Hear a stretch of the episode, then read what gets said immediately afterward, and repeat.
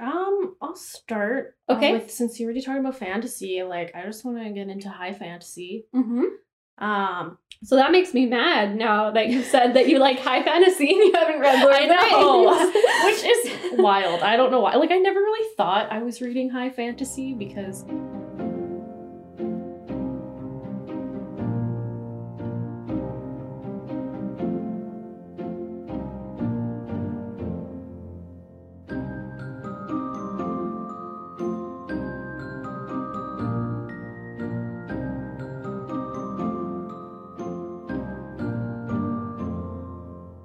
right, and welcome back to the Book Jar podcast, where both me and my friend Megan discuss book related news, topics, and uh, other things on a bi weekly basis. Uh, how are you today, Megan? I'm doing well. I'm a little tired, A little tired?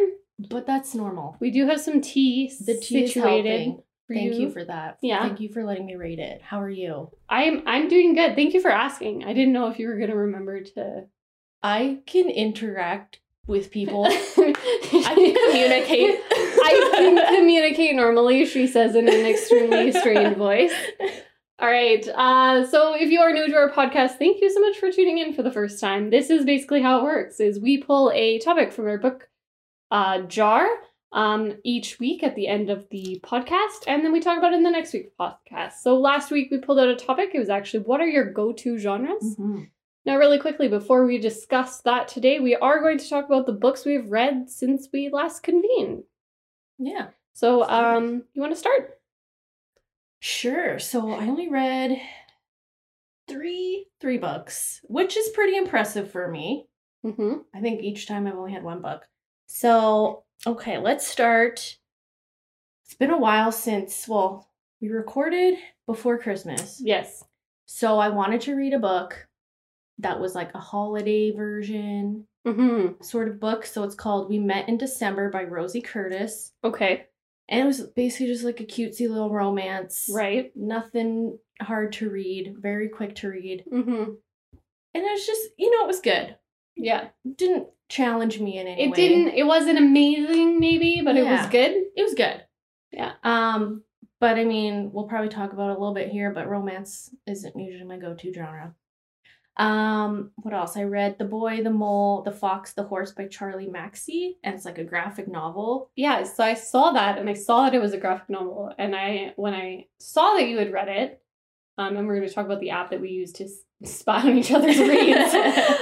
I was so proud of you. I was like, I know that's a graphic novel, and I know that's not usually what she grabs, and I'm so proud of her for grabbing it. Well, and it's just such a beautiful book, and I've always seen it, and I was like, Yeah. I really want to read that. Like, it looks so interesting, and so I'm Mhm. glad I picked it up.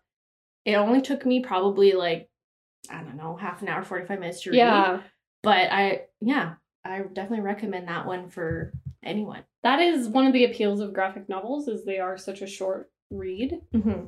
So that's always a really like a big draw for me personally. Um, anything else that you read? I did read Iron Widow, Xiran Jay Zhao. I think I mentioned that in our last podcast. I was going to read it. Yeah, And followed through on your promise. I, I like did. it. I did. And it's a very good young adult book. I, I appreciated it. Yeah, it's on my list to read, which we will talk about at the end of the podcast. So I'm jumping ahead. Sounds so good. I'm going to talk about what I've read. Okay. So I did read a few books. Uh, Lore Olympus was one that I picked up. I've seen that. I'm starting to see that everywhere, I guess I should yeah, say. I really, really love it.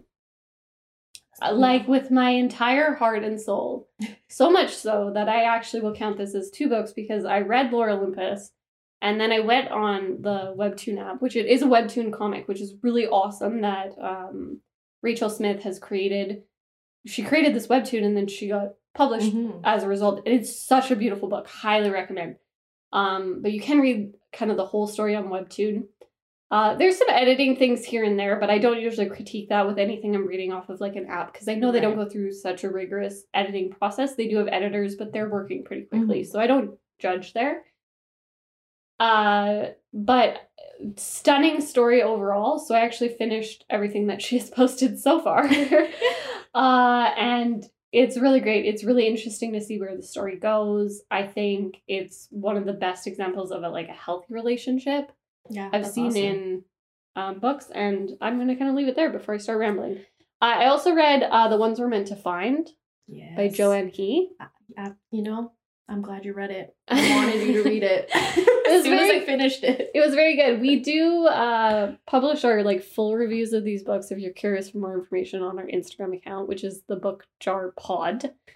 Um, and so you can find kind of a more detailed summary there. For Lore Olympus, I gave it uh four and a half, sorry, four point two five stars out of five, um, in total. And uh, with the ones we're meant to find, I give it four and a half out of five stars, which is a pretty high rating for me. You know, I don't like to go to close to the five, so yeah. I was really impressed with that one. I read Sailor Moon ten as Oh, well Right. You needed to finish because I needed series. to finish my series.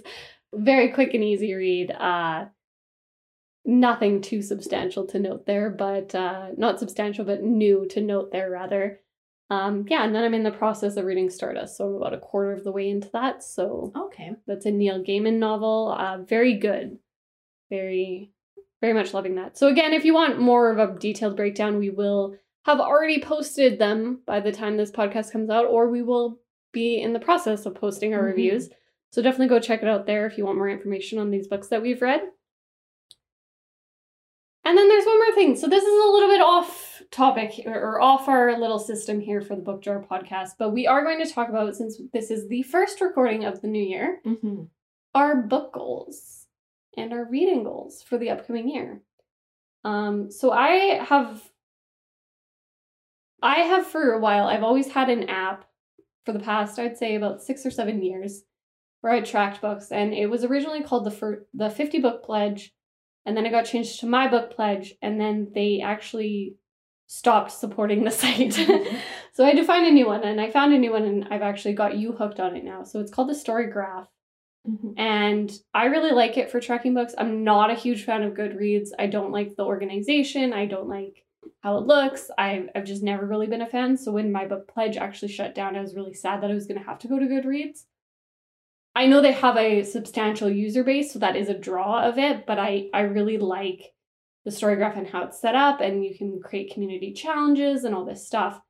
Um, so we both have accounts there. If you're interested in checking out what we're reading at the moment, it'll all be on there. Um, my username is Maddie Dancer, and I'm Sailor Megan. you're Sailor Megan. Yes, We should put that on our Instagram. Let's do that. We'll do that. Yeah, I think that's a great choice. Um, but in there, you can actually set your reading goals for the year. So for 2022, I have pledged to read uh, 52 books, which is a book a week. That's impressive. I think you can do it though. Oh, I can do it for sure. I just have to not leave it all until December, which I love to do. I love putting stress on myself in December and trying to accomplish Some the whole people thing. thrive on that though. you I do. I really You do. Thrive on the stress of But what. I need to do is I need to hit 52 before December and then still put myself under the stress and then I'll probably read like 104. You know, just You know, just double it. Just double it, no problem. Uh, I also have a pages goal set up, which you, you can do in the Story Graph app, which is really awesome. I really like that. So I have 17,000 pages as my goal. Right. I put it a little higher than about 300 uh, pages per book. Um, and I know that this will actually push me to read a few more books because I read I do read a lot of graphic novels and manga. Mhm. So those tend to be shorter in the pages count and that kind of stuff. So yeah, it'll be I think that's pretty good for me. Uh, I know you have a, a little bit of a different reading goal. Yeah. So for me, it's not so much how many books I'm going to read. Like I did say, like I think I want to hit about 30 books, something Mhm. manageable that I think I can I can hit. Mm-hmm. Um, but I want to just branch out with new genres that I'm Right. not used to. Because right now, you know, I'm very into fantasy. I'm very into like fiction, young adult novels. Mm-hmm. But I really want to do so. Like with each new book I start, it's a different genre from the book I just read, or the last two books I guess I've read. Kind of. So it's not like Oh, interesting. Yeah. yeah. So you know, I really want to try poetry. Oh, I got you Uh, covered yeah. I got you my library here. Yeah. um, try like even legal thrillers. Like I like thrillers, but I'm like I feel like I would love legal thrillers, like Yeah. lawyers and stuff. I can cover you there too. Yeah. um, some more sci-fi, graphic novels, nonfiction, and classics. Those are kind of what I'm hoping to read a little bit of and hopefully find a new genre. Yeah, so I actually really love that. Um, my non like num- numerical book goal this year is to read actually try to stick more to my TBR list, which is really hard instead of just Yeah. adding to the TBR list. Finish the TBR list. This So I year. actually went through and I have a whole bunch of like random scraps of paper, like legitimately random scraps of paper that are in a pile, and they're all the books that I've ever written down, like made lists of that I've wanted to read. Oh, wow. And I'm in the process of translating that over to the Storygraph app. And once it's all in there, I'm going to try to stick to it for most of the year. Um, I know that's not realistic, but I, I do want to actually chunk like chip away at that list. Mhm.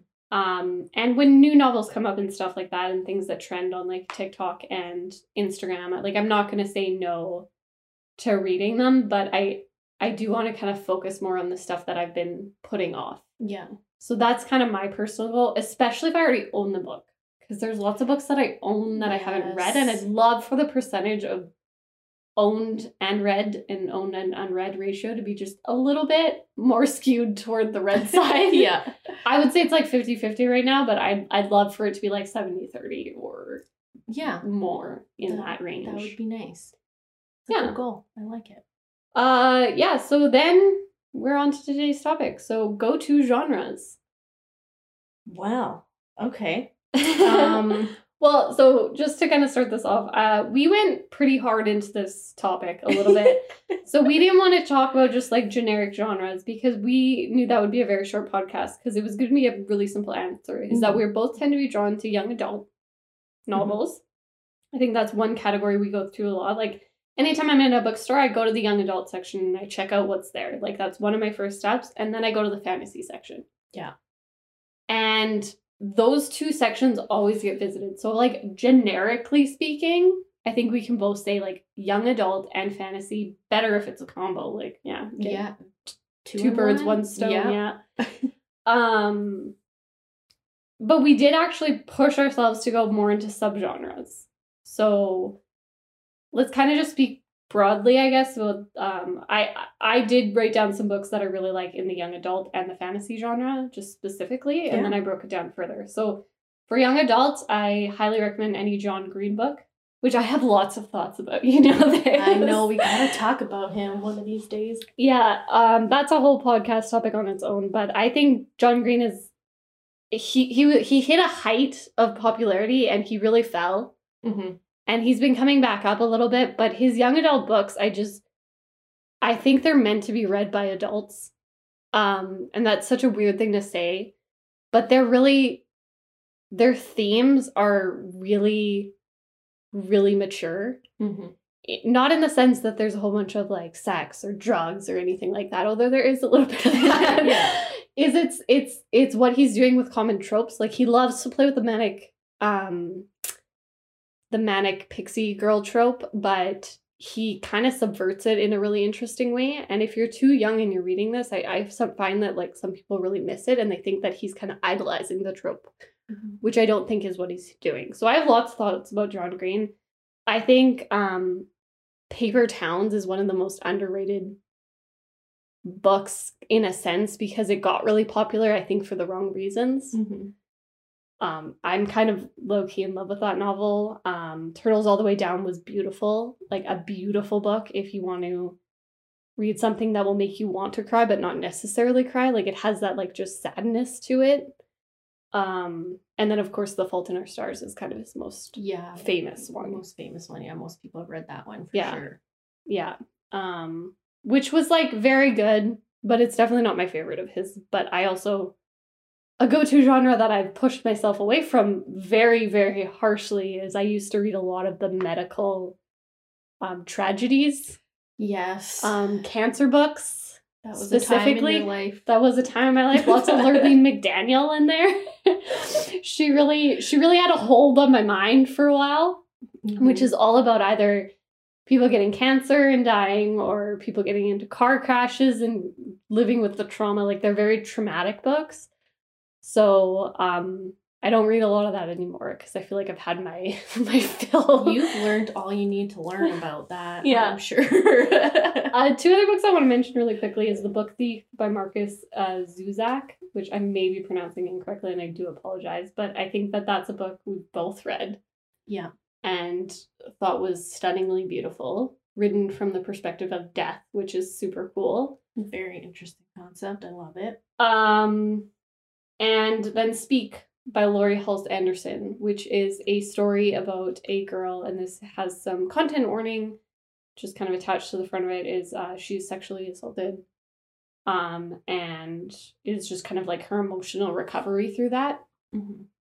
A very beautiful book. Definitely deals with some content that some people might not be comfortable with. So kind of take that one with a grain of salt. Do you have any like off key young adult books you'd recommend? Um, oh, man, I tried. They're all. I'm gonna be honest. Most of them are fantasy or like in some some other genre. Mm-hmm. Um, well, one I just thought of when you were talking, like it is a fantasy novel, but it I didn't mention it in my other ones. But it's called The Merciful Crow by Margaret Owen, oh, and it's it was just very interesting to me because it was like during a plague, and it just they're they're like these I don't know death doctors sort of, but they like help put these people out of their misery, I guess you could say, if they have the plague. interesting. But they can't get the plague because there is some like magical elements going on. hmm Anyways, it's a very interesting read. Young adult for sure. Has the romance, has all the stuff. That's the only thing that I can think of that I didn't put in my other other categories. But yeah, nothing specific like just just young just young adult. adults. Yeah. yeah. I feel like I've been drawn more to the just young adults versus the young adult fantasy than you. It's more yeah, like I don't love reading young adult contemporary. I guess that, would be the term, Yeah, that would be the term for it. As I would probably put con- contemporary first, but yeah, contemporary young adult logistics. It's logistics. Yeah. Um, the other categories, so fantasy. I I lots of my subgenres are actually in the fantasy genre, so I, didn't have too many like general recommendations for fantasy, but. Uh, Lord of the Rings is one of those books that I find surprising when I talk about with people because so many people who love fantasy novels haven't actually read it. I haven't read it. I didn't actually know that, so that broke me a little bit. Um, that that's breaking my heart. You should definitely read it because I think like when it was po- like you know obviously it's an older book, but it, Mhm. when it was kind of popular for people my age, I just wasn't. I don't know. I just it was a huge undertaking. I felt Yeah. like so I just never picked it up because I was like, ah, it's too too many words. too many words, too many pages. Yeah, Yeah. I I kind of always felt the same way, and I I was one of those weird ones where because I the movie was so popular when I was growing up that it was impossible not to have seen the movie, and I had seen the movie bef- like when I was really young, way too young to be watching the movie, and then. I remember watching the movie when I was older and just being like, wow, this is not what I remember it was. And it's fabulous. Like, I love this movie. And I was so in love with the movie that I was scared to pick up the book Mm-hmm. because I was so scared that I would like the movie better. Yeah. And that was like really weird for me because I never liked the movie better. Like, I never, but I also didn't want to ruin the movie by reading the book. Yeah. So it was like this really weird relationship. And I was convinced by one of my friends to um actually read them. I was I was kind of forced actually to be quite frank. He was he sat me down with the books basically. Um and yeah, fabulous, like really well written. They don't really to me, they don't take anything away from the movie. Okay. Like there's lots that's not in the movie and that's fine and it makes sense that it's not in the movie. But then there's stuff that they did in the movie that like wouldn't have made sense to do in the books. Like like Hmm. in the same way. Like I liked that there was things missing and they really actually changed a few things because it made reading the books really really remarkable. And they feel like two different things. Like yes, they are the same story. Yes, they are all that, but like it is a different experience reading the book versus seeing the movie and it's a slightly different story. So it's I don't really think it takes anything away, but I'm I'm always really shocked to hear that people haven't read the books when they like fantasy. So I it's always one of my top recommendations is for them to actually read it. Huh. Well, You got me. Uh, onto. You got I'm sure I'll be reading Lord of the Rings sometime. Yeah. All right. Uh, any other general categories you wanted to talk about, or are you getting right into your subgenres? I'm ready for subgenres. Okay. Do you want me to start, or do you want to? Um, I'll start. uh, Okay. with since you already talked about fantasy, like I just want to get into high fantasy. Mm-hmm. Um, So that makes me mad now that you said that you like high fantasy and you haven't read Lord I of the know, Rings. which is wild. I don't know why. Like I never really thought I was reading high fantasy because, and maybe this is like a prejudice against like young adult books. Mm-hmm. But when you read a young adult fantasy book, you don't really think they're high fantasy. Yeah. Well, which is like the term of high being in the title of that subgenre, technically, is that it really does make it seem like it's about quality versus Mm-hmm. actual um categorization of the book, right? So for anyone who doesn't know, and it's totally fine if you don't or you've never heard that term high fantasy before, but a high fantasy novel is one that is completely embedded in a fantastical world. So it has a whole u- new universe or world or place that is entirely separate from the world as we know it. So Mhm. and this is contrasted with what is called low fantasy. Again, not the quality of writing, more about how much fantasy is involved. Uh, low fantasy would be something more like Harry Potter, technically, um, where you have elements of fantasy being embedded into our worlds. yeah. And of course, then there's degrees that are different there, right? There's low fantasy to the point where it's just like kind of magical abilities, but there's not like witches and wizards and that kind of thing. Or it's like Twilight or or Right. the Harry Potter series or City of Bones or whatever. I'm naming all these series that we don't really actually love all that much. Yeah. but you get the point. So high fantasy is a great one. Yeah, and you know, a few books that I read, like I wasn't really sure if they were fitting to this category. Mm-hmm. Cause like, well, the one book, so I mean, I'll talk about it first because I can kind of explain it, but it's called the Witchland series. And I don't Okay. know if I've ever talked to you about this book before. I don't think so. And I don't know if you've heard of it. And honestly, I don't know. Like, just listen, and I'm you're gonna Okay. be like, why haven't you like recommended this to me? So, basically, obviously, it's called the Witchlands. So, most people have some tor- type of like witch power of any sort. Like, there's Truth Witch, there's like Blood Witch, there's Wind Okay. Witch, like a lot. And sh the author Susan Dennard, she like goes into so much detail about her world. Like I just love it. Like if you love world building, that's it for you. Um if you like magic, obviously there's Mhm. magic, friendship, strong female characters. Um she's very intricate with everything. Like she has about 4 books now and a novella, Mm-hmm. and I just don't know how she keeps it straight. I don't understand. But basically, what I was thinking you would like it is because there's hints of Dragon Age Inquisition, like your fave game. I'm I'm like actually like I this turned into the Marissa gets upset at Megan podcast right now. Like I cannot believe you have not recommended this. I know. I was thinking about. It. I'm like, this author has actually said that she's taken inspiration from Dragon Age, which is a video game, by the way, for those who aren't very sh- uh, aren't sure what it is. Sure. um, like she's actually It's inspired by inspired by it. Like there's a little bit of like Avatar: Last Airbender kind of vibes to very it. good. Yes, yeah. Um, what else? What else can I say? Little bit of romance to keep you going, Gotta gotta have a little bit of romance, to but nothing crazy. Like she's one of those authors that like, if she writes the romance too much too soon, like she'll kind of like give up on the romance sort of thing. And I Yeah. feel like that's how I am as a reader. So I just like fit with her writing style. Yeah. So I really love that. I don't know. I just had to bring it up because I'm like, I haven't even told Marissa about this fantastic. I cannot believe I've not heard of this before, but I am glad that I'm hearing about it now. So at least Yeah. we have that. Um high fantasy is really interesting to me. I I actually didn't add it to one of my go-to Ooh. categories. Um so I went with the complete opposite of low fantasy. um I really enjoy a lot of like low fantasy novels or or and this this is technically a separate category, but urban fantasy. So Right. um low fantasy has elements of our world urban fantasy has obviously elements of like a cityscape. It doesn't necessarily have to be earth so sometimes there is some overlap there. Mm-hmm. but i do really like that like idea of like modern society meets magic versus entirely medieval. Like i or medieval-esque or that kind of like feeling to it.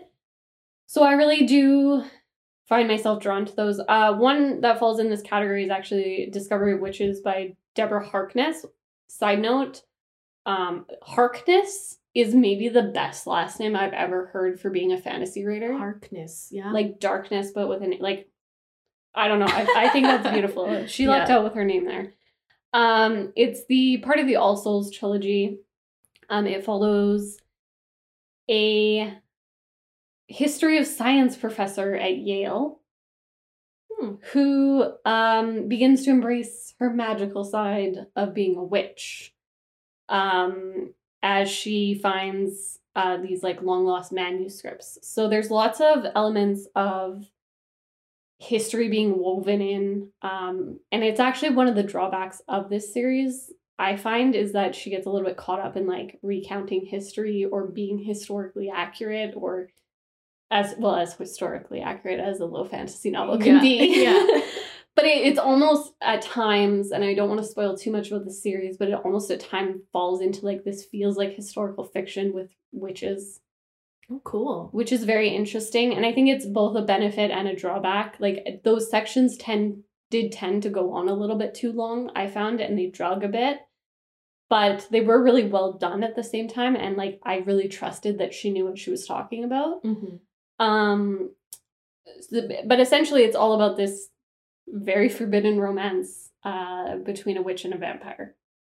Love forbidden romance. yeah forbidden love. You gotta you gotta you gotta have one of those on the shelf at all times Yeah. um yeah so I, I think that would be one i recommend. It does not have the amazing writing that i usually like i sometimes find myself really drawn to uh, but the plot and the ideas are so fantastic that like it totally makes up for any um because uh deborah harkness was a i believe a professor herself. So she didn't Oh, actually come from a writing background really a creative writing background. So you can kind of tell in certain sections that that was maybe a little bit of a weaker skill in the Mhm. beginning but i i really do love them. I've had them i had them recommended to me and i, I basically binged all of them so How many are there? Sorry. there's three Three. Yeah, so it's a trilogy, Okay, so it's yeah. not not not too bad they are quite like they're a good length like they're no you know priory of the orange tree like 800 pages Yeah. but they're they're definitely not like 200 and then move on Okay. So yeah, that that's definitely one of my favorite subgenres, and I find myself pulled to lots. I like that. Um. Well, I'll do one that we both have. Okay, So she says with a question mark. I'm pretty sure you have it. Um, science fiction, dystopian. Yes, I love this. So this is the one case in which I have to admit that I read more science fiction than I realize, because like in my mind, science fiction is a separate category from dystopia, which is not true at all. It is actually dystopia is technically a subgenre of science fiction. Mm-hmm. Um yeah, dystopia. So any dystopian novel, if you're kind of newer to that term, deals with generally any sort of post-apocalyptic, generally a society, but not necessarily, Mm-hmm. um, world in which there are elements that are how would you say it, like non-desirable, undesirable, I guess, is a good way to put it. Yeah, like the opposite of a utopia, obviously, because it's Yeah. dystopia. But yeah, we have um yeah, so you're gonna have a lot of uh police states and Mhm. atomic bombs and Government fringe control. society and government controls. So this is very typical of the Hunger Games is kind of one of the more famous examples. Yep. I do love the Hunger Games. I have nothing against that series really. I think there's some we could talk about that in a different podcast, but uh, that would actually not be one of my top recommendations. Um, my top recommendation from that category would be Pure by Julianna Baggott, Okay. um, which I know is a book that I've been bugging you for quite some time to pick up. So this is um what what I find interesting about this is this was actually one of the first adult dystopian novels that I read. Oh, okay. Specifically not dealing with young adults, not dealing with Mhm. teenagers. This was a grown woman Mhm. kind of coming into uh, a post coming into age of a, in a post apocalyptic society. Um, it takes place after atomic bombs have destroyed most of the world Okay. um, and left people literally like riddled with scars. So essentially, what happened, they call them the detonations. So after the detonations went off, basically whatever people were doing at the time, they kind of became literally fused with. So our one of our main characters in the novel, uh, Pressia, was a young girl at the time that the bombs went off, and so she was holding a doll and her hand became fused with the doll's head. So her hand is actually a doll's head. Interesting. Yeah, there's another character and he was fused um so that he actually has wings. Oh. Um and then there's uh I believe they're called the mothers. Um so they were holding children and they were fused with their children. Like alive. Yeah. Okay. Um so there are well some of them are alive, some of them are dead. Like it's very it's very graphic. It's very horrific. It's not because it's it's adult, pretty said, yeah so it it's is not more- pretty yeah. Katniss Everdeen with a bow you know like Yeah. it's nothing like that it's very very graphic and then it is contrasted by the people who are called the pures so the pures were the few people in society who made it to what is called the dome which Mhm. was a protective bubble so they aren't fused with anything they are pure pure. and um, their society is super interesting because they are limited on supplies. So there's actually um, some discussion about like so this would be a trigger warning I would have for anyone reading it is there's discussion about how suicide is a good thing. So Mm. um, in that society, it's actually looked at as like, oh, if you can't survive, then you should not pass your genes on. You should Mm. which is definitely I would have a trigger warning on that. If you um can't deal with suicidal content, I would not pick up this series. for sure. Yeah. But it is a really great series. Um little bits of romance woven through this world, but it's definitely not the focus. okay. Uh so it is a trilogy as well. So Okay. That's cool. I honestly didn't even know that's what that book was about. So that's pretty interesting. perfect.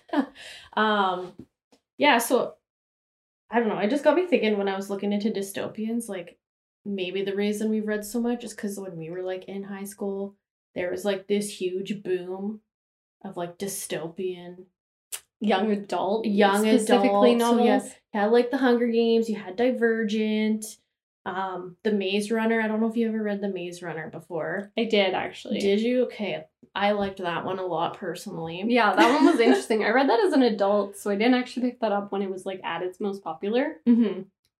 But I definitely picked up um The Hunger Games and Divergent. Um which I would love to have a whole series on the Series because I have thoughts on how how that series went from one of my favorites to one of my least. Definitely. I remember you talking about it and you Yeah, I'm very passionate about how much I do not love the ending of that series, but that's a topic for another podcast. Um, yeah, I I do think that's why we're drawn to them though. Like there was just so many of There them. were so many, and they were like they were good. I thought they were, you know, they were entertaining at least. Maybe Mhm. not necessarily like the best written or like a very unique plot line or anything Mhm. like that. Um, but I just know like, you know, I've read. I don't know if you've ever read Delirium by Lauren.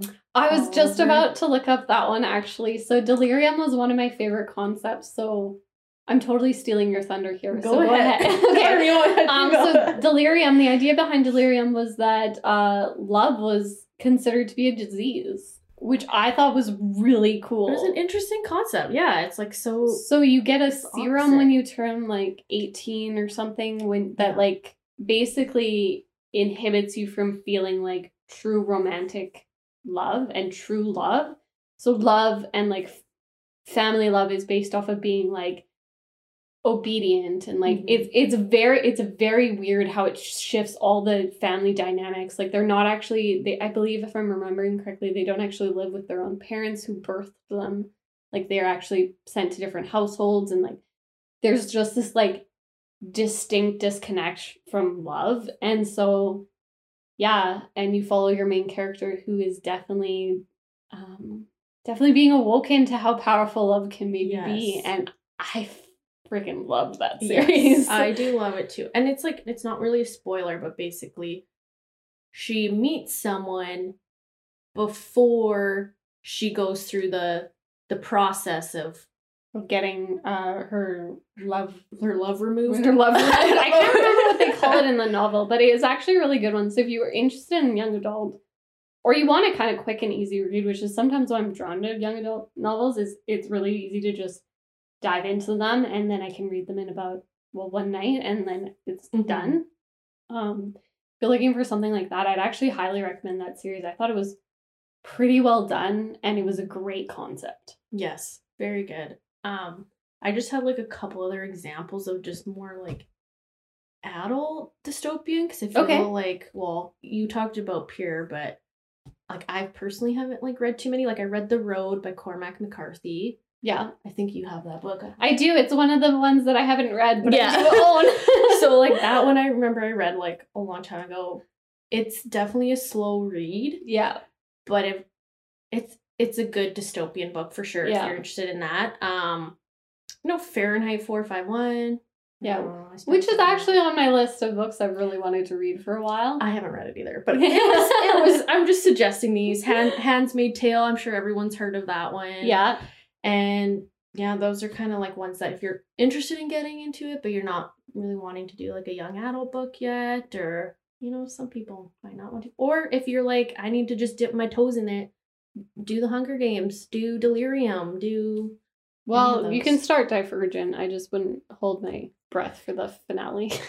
yeah. I mean, I, think I read how many books are in Divergent again? Three. Three. It was a trilogy. That was also another thing. Is all of these were like trilogies. It was like it was There like the was so dystopian many trilogy. Because Requiem, if I'm remembering correctly, is also a trilogy. Yes. Um, and Divergent was a trilogy. Hunger Games. Hunger I don't know. Games. I'm gonna have to do more research into that. I feel like there's a story of why they're all trilogies. I don't know if that's just an I don't- easy I- sell or. But I feel like at that time, like maybe that's just what publishers are realizing we're selling was like these trilogies. So you then can all buy of a three and then you're done. It's Yeah. more than one, but it's not twenty. yeah. So they were just like making all these, I don't know, contracts with these authors. Like, oh, you got to finish three books. Yeah. But I uh, personally got super sick of reading three books. Like I With had some of them, yeah. with some of them, and then it's like okay, like we talked about it before, but it's like if I started a book in a series, I felt like I had to finish the whole series before I could move on to other books. Yeah. which was like super draining, especially if the books aren't even that good. hmm So when it was finally like now I feel like we're doing a lot more standalone books and like Standalones duologies. or just straight out series. Like I don't mind if it's a twelve Yeah. book series if it's good and it it's needed to be twelve books. Yeah, exactly. If there's a reason for it to be 12 books and it's not drawn out over three books that aren't even that Yeah. good. So, anyways, kind of off topic there. But Dystopians are great. dystopian, yeah. I have uh I have a few more. Um so I'll I'll I'll do one. Uh, one of my favorite subgenres of fantasy is the fairy tale um Mm. subgenre. So this this takes basically one of two forms. Um there's some that are just very fairy tale esque. Like they just feel like fairy tales, they just kind of act like fairy tales. Um and then there's the others that are loose retellings or based off of kind of novels. So Spinning Silver by Naomi Novik is one of one of the ones I I really did enjoy reading. Um, it is loosely based off of the tale of Rumpelstiltskin, Oh. which is very interesting to me because it's a recognizable enough fairy tale that you know it's a fairy tale, but it's it's not one that got retold a lot. Like it's Mhm. not Rapunzel or Cinderella or anything like that. I highly recommend that if you like this subgenre. That that was such a tremendous read for me. I haven't read any of her other books, but I've heard um well, I've heard Uprooted was quite good and then um I'm not really sure about her other ones. Yeah. So, um, but she definitely deals with a lot of the fairy tale retellings, and I, I just, I just personally really love that. Uh, Ella Enchanted by Gail Carson Levine. I've talked about this before. One of my favorite books of all times. I do love to reread it, even to this day. It is definitely, definitely more young adult. I'd say even almost children's Um, so definitely not dealing with too mature of content there, but it is the retelling of Cinderella in uh, what I think is a really interesting take, um, which is really cool to me because Cinderella's been retold so many times in so many different ways that when I find one that I actually really am drawn to, I I really enjoy it. Mm-hmm. And then there's what I would call the adult um, take on it. So A.S. Byatt uh, loves to work with fairy tale esque stories, um, and the Little Black Book of Stories is just a whole bunch of little fairy tales. If you enjoy fairy tales or you enjoy retellings, I and you want something a little bit more mature, a little bit more adult, I can't recommend re- recommend this one enough. It is like such a mature take on fairy tales and such a crazy uh like very brothers grimm esque Yeah. fairy tales I was gonna say this and remind me of Brothers Grimm because even like the original fairy tales, you're actually like, oh, the prince is blind. Yeah. this? Oh, she's bleeding, like the Little Yeah. Mermaid. Like I don't know, people know the original stories, but yeah yeah and so i really enjoy that she went very adult with it and that's actually like one of the uh when i was um researching for this and i was looking up A.S. Byatt's book again and i i like the first description was like A.S. Byatt like brothers grimm knows that story tale or fairy tales are actually for adults Mhm. and I was like, yeah, that's how I feel. Yeah. So, yeah, if you're interested in the subgenre, that's one I can't recommend enough. I like it's so pervasive in my mind that I keep. It's one of those books where you know you you you're looking for a replacement for it. Like it was, it had that kind of impact on me that I legitimately, every time I go into a bookstore, I I took it from the library also so like i don't own a copy of it and that makes me very sad and i look for it in all the bookstores i go into Aw. and it's actually i want to buy it used but i can't ever find it anywhere so Mhm. i'm sure you can find it on like amazon or anything like that but it's one of those books that i, I just really want to own because i loved so much Mhm. so can't recommend that one enough um i have one more sub genre do you are you tapped out or do you have another Um, I have one more I can talk a little bit about. okay I'll go ahead. So mine, like I also I like mystery thrillers as well. oh very good Um, so like who done it kind of one Mm. specifically because I love like you know reading along with the main character and being like how are they gonna solve this? Who's out of all the people in their life who's the killer? Who's Mhm. this? Blah blah blah blah blah. Um so yeah who done it? I mean it's kind of straightforward but it's basically like the perpetrator of the crime or murder is like discovered at the end of the book so it takes a Mhm. while to, like there's gonna be like red herrings there's gonna be like actual physical clues in the book leading up to it so i think that's why i enjoy it because it's like a, a game almost like it's interactive to a point Yeah, I love that a bit. But I bit. The the reason I'm not drawn to the mystery genre is I've read too many bad ones that do the oh gotcha. Yes, but it's- surprise twist that It's surprise twist to. that like they basically retconned half the book to make happen. Mhm.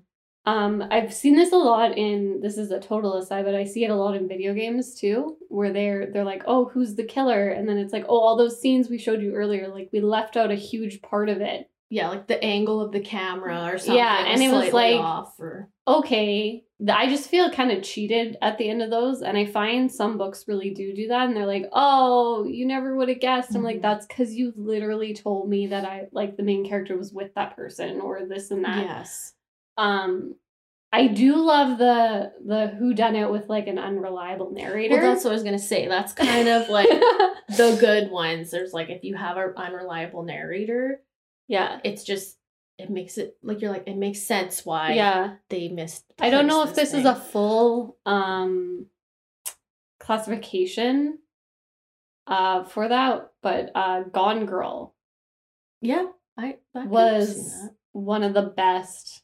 And this is slight spoilers if you've never read it and really want to, you might want to skip ahead about a minute. but or minute or two but the unreliable narration in that was done tremendously well to the point that like when it happens and it's kind of revealed, you get why you didn't pick up on it, Mhm. but there were clues Mhm. that that's what was happening. And there were clues that this was the actual story being told, and it was really well done, I think. And there's not a lot of times where there's a big twist where I think this was really well done, and I should have seen it coming, but I didn't. And when when they get you, like honestly get you, I'm I'm always impressed. Like, yeah. Well, I think it'd be so hard to just write any mystery kind of yeah. novel. So I'm always impressed when I'm like, oh, I didn't see that coming. hmm Um, one book that I've read that like still blows my mind at the end. It's called Turn of the Key by Ruth Ware. And Ruth Ware is like a pretty I would say she's a pretty popular like Yeah. uh like thriller writer. Um but yeah, basically it starts off with your main character Rowan and she's writing to her lawyer from prison. So like already it's kind of interesting. hmm Like you're like, why is she writing to her lawyer? Like what story is she about to tell? Yeah. Um, and she's basically explaining what happened during her time as a nanny at the secluded mansion. Mm. So originally, when I picked it up, I actually thought it was going to be more of a paranormal book, just Mhm. because you know it's like, oh, these weird things are happening in the mansion and Mhm.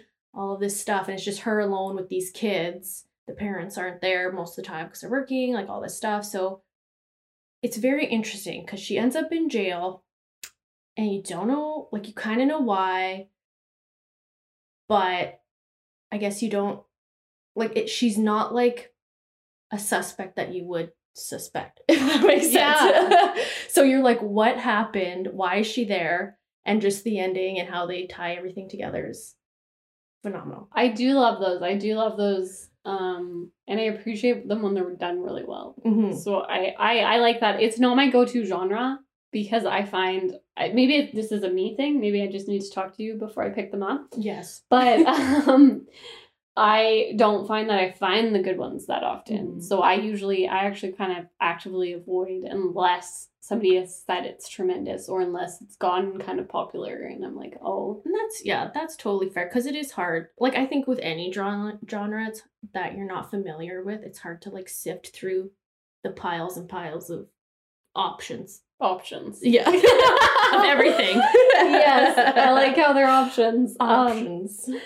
I have one more. Okay, So go uh, this is kind of a cheap answer to go-to genres because I don't actually know if this is a go-to genre of mine or if it's one that I just really like whenever I do end up going to it. Mhm. Um, I want to actually pick up a little bit more of these, um, but I am a big fan of steampunk.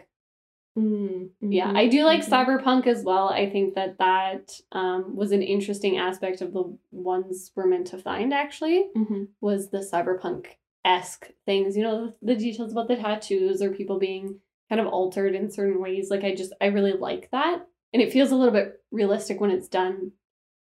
Um, very slightly, like it feels like a realistic future. But uh, steampunk, so anyone who's not familiar with steampunk, is the idea that instead of like following the petroleum, we went with steam engines instead. And so it kind of imagines like an alternate reality, really. And so one of the one really good novel I've read that dealt with this really well was um, Leviathan by Scott Westerfeld. So Scott Westerfeld is actually the author of the Uglies series. Mhm. Um, and yeah, he this this novel takes place at the cusp of World War One, except everything about history since the invention of um, any sort of like diesel or gas engine is changed, so retconned into like uh, an actual steampunk Mhm. so a steam engine and yeah so you have the world that kind of divides out a little bit differently imagining that and one of the most fascinating parts of reading this was the little things he played with throughout history that that had to change because of like how the world was different so like instead of um like the archduke and the princess being shot in their car to start world war one Right. uh, they're actually poisoned Oh. during that night and so it's like little changes like that that when you notice them in the book you're like oh that's interesting because of course they weren't shot in their car hmm because that wouldn't have been the same thing. And so maybe they're not in the same spot, but they still get killed anyway. Mhm. And this is still a catalyst. So it's like this really, really interesting reimagining. He's a really good writer. I've there's a couple of his books that I really, really like. And so yeah, highly recommend that one if you're interested in getting a little bit more into steampunk or you haven't already read it and you love it. Yeah. Well, I was just say like that's probably a good rec because I wouldn't even know where to start for steampunk. Like, it's, Yeah. it's hard to find. I feel like I that's feel- maybe why it's also not my go-to genre. Is Yeah. it's it's it's mixed in with all the science fiction, and I'm really not drawn to the spacecrafts and the aliens generally. Mm-hmm. Um, and that is a large portion of the science fiction genre. So when I find the steampunk ones and when they're really good, I really love them. Yeah. I like that. You know, on the like I know you just briefly mentioned it, but cyberpunk. Um, another good book is Warcross, and I think you gave me that book. Yeah. And I'm just gonna quickly. Do you remember the author off the top of your head? No, Let's look it up. sounds familiar more than I recognize it. So it's by Marie Lu. And I don't think I've actually read this. I don't think you have, and I think you would actually enjoy it, but it is like a cyberpunk um like interesting virtual reality type book Mhm. and it was really well done. Like it's very entertaining. So, yeah. you know, if you wanted to try some more cyberpunk. Yeah, actually, and that's really yeah. great. Uh, I think like Ready Player One would fall in that category as well. Mm-hmm. Same kind of idea, Um, yeah. But yeah, I find when I when I do pick up a science fiction novel, I usually I don't know if I get lucky or what, yeah. but I usually actually really enjoy them. It's just generally they aren't my go to unless I see a steampunk one, and then I'm like, oh yeah, come to me that. Yeah. come to me. Uh yeah, perfect. So that kind of fulfills our go-to genres, which means yeah. we're going on to our promises of what we're going to read over the next 2 weeks and then we're going to probably break them. Probably. we'll see how it goes. Um, Um you, you go ahead. I'll start. I have uh, Stardust by Neil Gaiman. I mentioned that at the start that I'm about a quarter of the way through. Mhm. I would intend to have that read by the time we meet again for this podcast. So I would say that that's kind of um, a low level read. I would like to reread um not John, not John Green, Hank Green's novels because I would like to finish the second one that he just came out with. So And I, I- want to read that, so you got. I gotta read it first. Yeah, you gotta get on it. Um, and I did promise I would also read The Iron Widow. So Mhm. we'll see which ones I actually get through, but those are kind of the ones that are top of my list. Um, and we'll see we'll see if they actually get off of my list. That's fair. Um, so I'm currently reading The Weight of Sand by Edith Blais, mm-hmm. and that's her journey of 450 days in Sahara. She was kidnapped, so pretty interesting so far. Um, I mean, I mentioned this to you earlier, but I'm already really wanting to read like a fiction novel. So I'm I'm Yeah. petering out, and I I will finish it, but I think it's I think my best I talked about this off the podcast, but I, I want to mention it here. I think one of the top recommendations I can have if you're not somebody who reads a lot of nonfiction or you find it hard to actually get through a full novel like you like like the first half and then you kind of peter out is to not be afraid to actually pick up something in between. I find I don't do that with fiction books because I'll get confused about characters and plot points and stuff like that. But with nonfiction, it just like for me, it goes to like a separate place in my head. Yeah. It feels like yeah. so. Like if you need a break, I think that's totally fair. Um, and I would say do it and then try to come back to it right after you read like one book. Like I wouldn't read read like two or three Yes. Yeah. but try to come back to it and at least get through a little bit more and then maybe put it down for a little bit again. Yeah, so you know, that's what I'm trying to get through. Mhm. Um my other options I have Love Looks Pretty on You, a poetry and prose book by Lang Leave, Yes. which you gave to me for as a Christmas present. you said you wanted to read some different genres and I bought you poetry. Yeah, so, so- that worked out really nicely for you. definitely gonna I really want to at least start it. Like I Yeah. don't think I will definitely like sit down and read them all just because I'm so new to it. I would highly read recommend that for poetry. I would love to talk more in detail about poetry on a different podcast, but especially for poetry, I would take the I'm going to like like put your bookmark in somewhere and get Mhm. to that point, and then once you're there, take a break. Yeah. Don't put it down forever. Come back to it, but like I Mhm. don't. I also don't like. That's something that I would be like, oh, read a poem a night or something like that too. Yeah. You know what I mean? Mhm. Just chip away at it. Like those kinds of books are really great for that because you're not following a plot necessarily. Um, so you can kind of have a little bit more leniency there. Yeah, exactly. Um, and then the other one, Lore Olympus, the one that you Olympus, yeah. that you uh, Which talked about at the actually, I feel like I need to retract everything I said about my go-to genres actually because I didn't mention uh, graphic novels and manga, which I'm always reading. true. Yeah, So I feel like that's a huge That- genre of mine. that would Um, count as genre for sure. If anyone's looking for a great one to get into right now, it is Lore Olympus that I would be recommending. so go pick that up because Rachel Smythe has made a beautiful work of art. And the great thing about buying graphic novels and mangas is that you get a work of art along with the story. And that's Mhm. always how I look at it. Like I never regret buying a book because they're always beautiful. Yes, and yeah, and I think people kind of stay away from graphic novels who don't normally read them because Yeah. I don't know, like it's almost for me.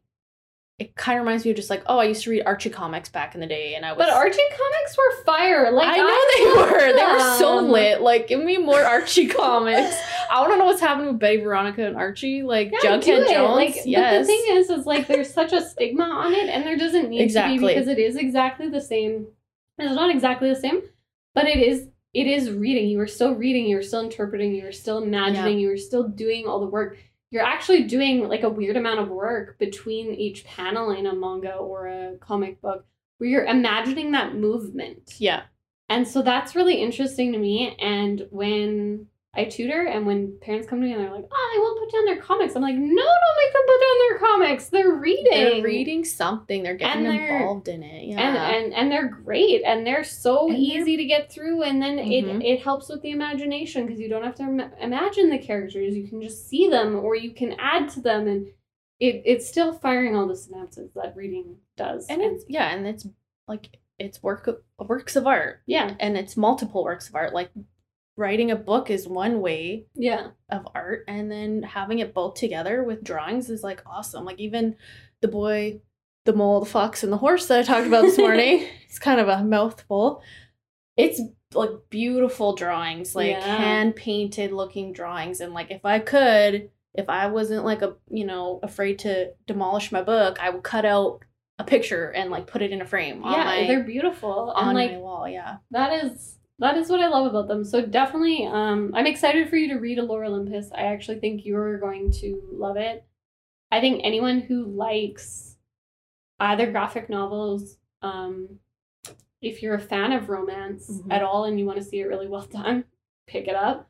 And if you like Greek mythology, like um, pick it up. Like I've I've recommended this book to a couple people already, and some of them don't read a lot. And I've Mhm. been like, you would just find this hilarious. Like you would think it was so funny that they drew Hades as this like loner in the corner who just like was was so scared about being left behind mm-hmm. and they promised him that they wouldn't forget about him in the underworld and then they kind of did like and so now he has like 12 dogs yeah. to keep him company. Like i think that's hilarious. That's that's, so cute.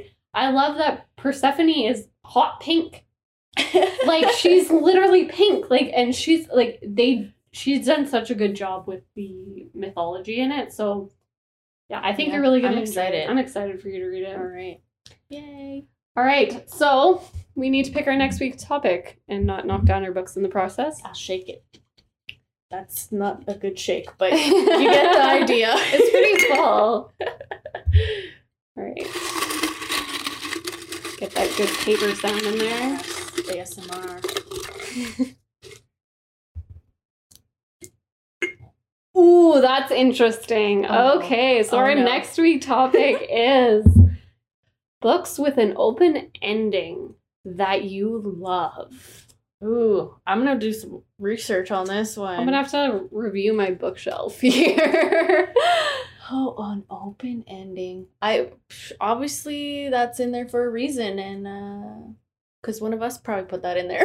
yeah. So this we'll is not it. this is not viewer recommended, but we do take viewer recommendations. So that's something we'd like to note at the end of today's podcast, actually. So if you want to send in your topic and you want it um put on our podcast, uh, send it to our Instagram account. Our handle is at the book jar pod. Um, you can just DM us and we will put it in our book jar and we will add your tag if you want as well. Mhm. Um, so we'll say it on our podcast and all that good stuff. And if you're just looking for some like really fun content on books, then go follow us anyway, even if you don't have a topic in mind. Mhm. Also, thank you so much for listening Thank you guys. today's podcast. Uh, it was great. And uh, yeah, any final words there, Megan? no. Read lots. Read lots.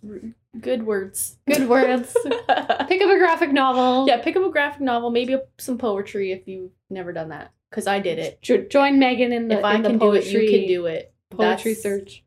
That's the the motto now. All right. Thank you so much for listening to the Book Jar podcast. Um, make sure you follow us on social media. Make sure you give us a like and a review if you've enjoyed the podcast so far. And otherwise, can't wait to see you again. Bye.